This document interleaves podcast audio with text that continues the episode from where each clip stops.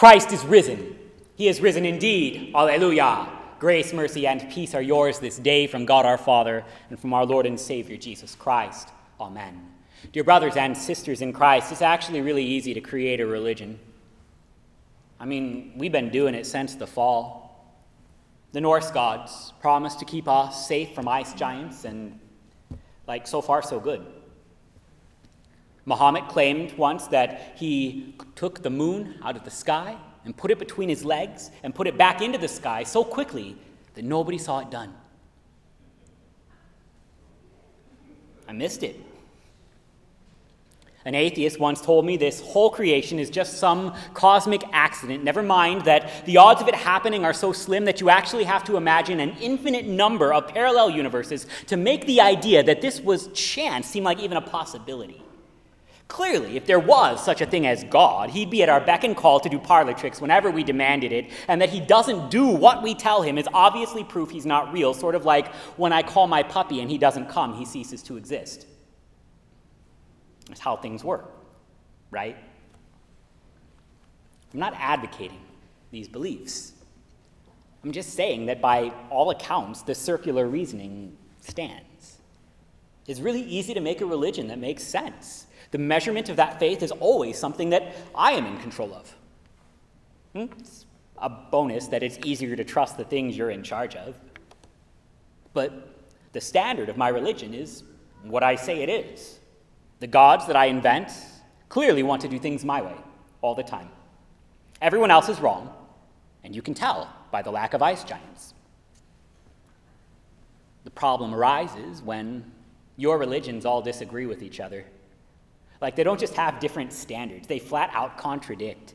And they can't all be right if they disagree. And if you're going to go in, like, all in on religion, it's a fair question to ask. How do you know you chose the right one? It doesn't actually help our cause that when folks look around the sheepfold, it's a lot easier to find the robbers than the Lord. Jesus said, The thief comes to steal and kill and destroy. And that part I see. That part nobody can miss.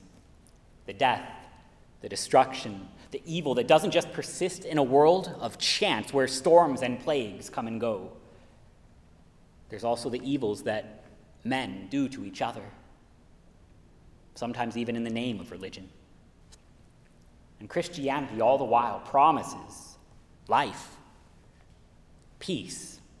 It's real honest with how things are supposed to be, even how we are supposed to behave.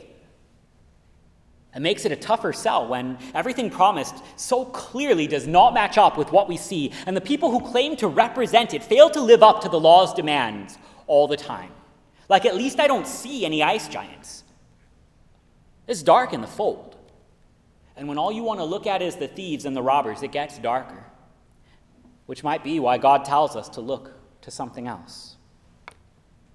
See, our Lord never actually contends that the robbers shouldn't be present. He flat out warns us about him. Expect the thieves and the robbers. They are actually a sign that you are in the right place. If you have found a place with no thieves and robbers, whatever it is, it's not the sheepfold. Because Jesus says they're going to be here that he won't chase them out, well, that's the cause of all kinds of frustration.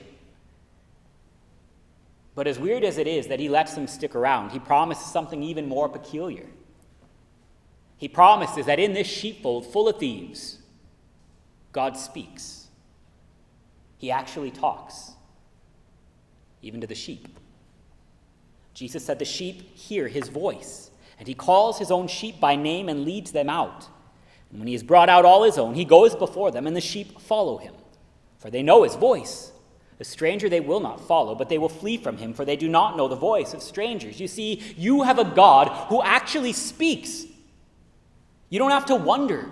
You don't have to come up with anything yourself. His will for you is not hidden, it is spoken. It is something that you can actually recognize. It is the Holy Scriptures. They teach you the voice of the shepherd, and that leaves every other religion exposed for exactly what it is. Because at the end of the day, no matter how many claims about ice giants or parallel universes or any other thing that you want to come up with, there really are only two kinds of religions in the whole entire world. There are only two voices. One says, Do these things, and you will be rewarded. You can call it karma on a cosmic scale. You can call it Odin's reward. You can call it whatever you want to, but it is just the law. It paints a wonderful picture of how things ought to be. It does absolutely nothing to get us there. Because I might not see ice giants, but even Odin has to admit I still see death. And even if you want to blame it on men not appeasing the gods, it does nothing to help the dying. So our God speaks words of the other religion. The sheep hear the voice of our shepherd. We hear Jesus. He preaches the gospel. The Bible is not about us, it is about Jesus for us. This is the true religion. The whole speech that our Lord gives is about Jesus. He is the shepherd. He is the door. He is the one who cares for the sheep. He leads us through the only door to salvation. He leads us from the cross of Christ to the empty tomb. And He does so by going there first. Jesus will not stand back from what is wrong. He doesn't demand that we earn his favor to fix it. He doesn't promise a perfect world that cannot exist. Our Lord promises the cross where there he will bleed and die for the sinners. There he will bleed and die for you. He promises to come to the sheep, to join us in the sheepfold that has been plagued by thieves and robbers, by death and destruction. And he rescues us. He carries the lost. He binds up the wounded. He comes to make the dead live. He comes to bear the cross, not for the righteous, but for the sinners. He came to die for you and for me and for all. He came to be the lightning rod for everything that is wrong, so we can finally stop pretending things were fine, blaming each other for what's not, and then desperately trying to fix it without any kind of success whatsoever. We can cast each and every sin and evil upon the cross where there God bleeds it for you and for me to the very bitter end. And He did it for you.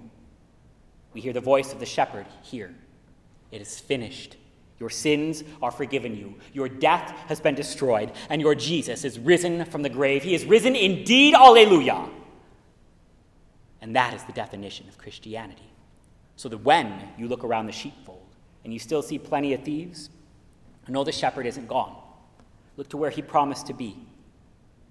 There he is. See, everyone has trouble with the Christian church because it seems like it's easier to find the robbers than the Lord. But what if Jesus wanted them there too? I mean, he flat dies between two of them. He dies to forgive them. The measurement of the church is not the presence of the robbers, but the voice of the shepherd. And there he speaks from the cross, hung between sinners Your sins are forgiven you. Because Christianity is not about being better than the world. Christianity is not about building a perfect sheepfold. It is just the shepherd who sacrifices himself for robbers and sheep alike. It is the voice that even death cannot silence. Understand what the resurrection means. It is an apologetic of hope. Stand firm against the evils of the sheepfold. Call them exactly what they are. Sin is still sin, it still breaks stuff. But Jesus died for sin. Jesus conquered evil. Evil that raged as hard as it could, tried its very best, but still failed to keep Jesus dead. Christ is risen. The apologetic of Christianity is the resurrection, not wealth, not success, not the sheep, but the shepherd. This is a religion carried forward on the backs of martyrs who were not afraid to die because they saw somebody else prove first that this is not so permanent. They died alone and afraid. They saw what the robbers and thieves could do. But even while the church found its birth in the midst of danger, those saints of old sang hymns about the shepherd while they died at the hands of the thieves. And even here, Jesus led them through the door to life, from the cross to the empty tomb. He rose. They live. And that is beautiful. It's something that we can still hear today. The shepherd still speaks.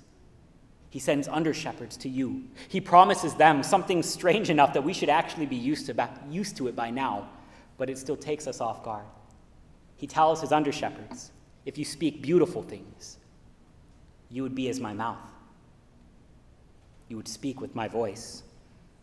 He tells his under shepherds, Preach the gospel.